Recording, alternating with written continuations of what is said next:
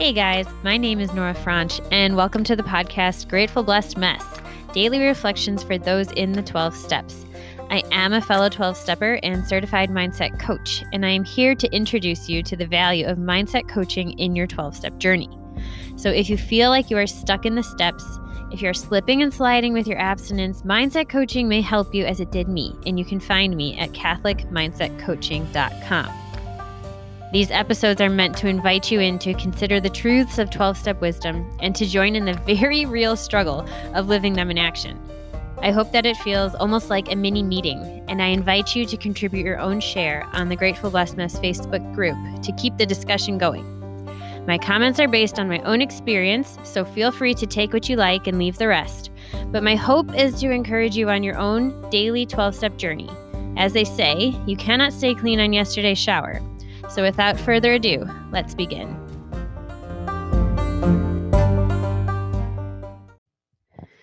All right, guys, we're back to the Little Brown Book, a day at a time. The reflection for November 23rd. Before I came to program, I was like an actor who insisted on writing the script, producing, directing, and in short, running the whole show. I had to do it my way, forever trying to arrange and rearrange the lights, lines, sets, and most of all, the other players' performances. If only my arrangements would stay put and people would behave as I wished, the show would be fantastic. My self delusion led me to believe that if they all would just shape up, everything would be fine. Of course, it never worked out that way. Isn't it amazing how others seem to be shaping up now that I've tried stopping that I've stopped trying to manage everything and everybody. Today I pray. May I talk myself out of that old urge to control everything and everybody. Time was, if I couldn't manage directly, I would do it indirectly through manipulation, secret conferences, and asides. May I know that if I am the one who is always pulling the strings on the marionettes, then I am also the one who feels the frustration when they collapse or slip off the stage. Today I will remember I can only shape up myself. I was just talking to someone about this. And it, it's it's a lot of things. Like it, it kind of comes in from all sorts of places. This desire to control. I mean, lots of times it's we're trying to keep ourselves safe and, and, and it's like patterns that we've learned since we were kids with you know walking on eggshells and people pleasing and and anticipating other people's needs and trying to get everything set just right. But why are you doing it? So that you can feel okay. So it's actually selfish. and um, I think it's it's a hard dose of reality to take the first time you catch yourself doing that.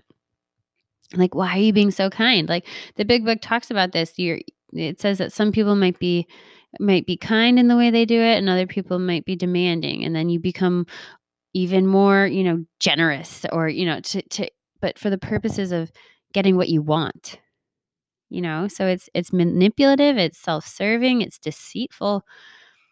And yeah, it's, it's a lot of nastiness, um, covered and coated in sheep's clothing. And it's hard because most of the time, what we allow ourselves to see is just the sheep's clothing. We're like, I'm such a nice person. Like, why are they acting like that? I'm so nice. I've been nothing but nice to them. And inside your head, you're like, rah, rah, rah, because you didn't get what you wanted. If you were truly being kind and nice from a place of love, you would not be angry when someone did something you didn't want them to do. You might be sad, but you would not have resentment and bitterness. And that is a tell whatever you were doing, you had a selfish motive. So it's really interesting.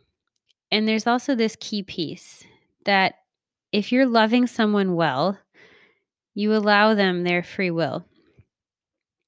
Even if it means that they choose something that you don't want or something that is is not good for them. And there's a quote from JP2 and he says that it is better to allow someone to do evil than to force them to do good. And I'll say that again. It is better to allow someone to do evil than to force them to do good.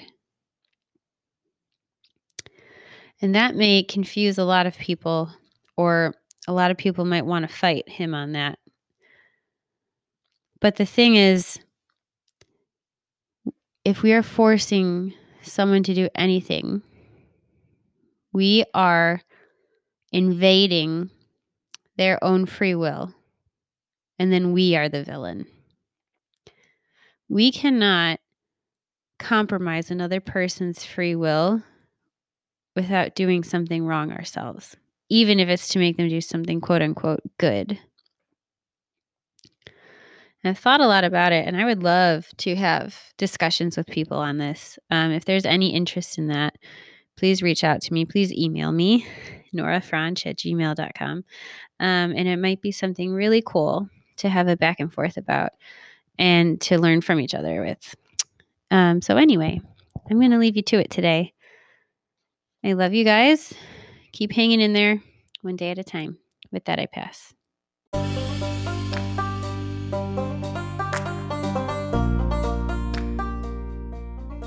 Thank you so much for listening to today's episode. If you feel that mindset coaching could help you on your 12 step journey, please feel free to reach out and find me at CatholicMindsetCoaching.com. This is not a replacement for 12 step work. This is something outside of the 12 steps. It is simply something that has a heart for the 12 steps and those who are in it. And so, welcome. If you are here, chances are you may also be a bit of a mess. And I hope that you can learn to find some gratitude in the blessings that have come from your messes.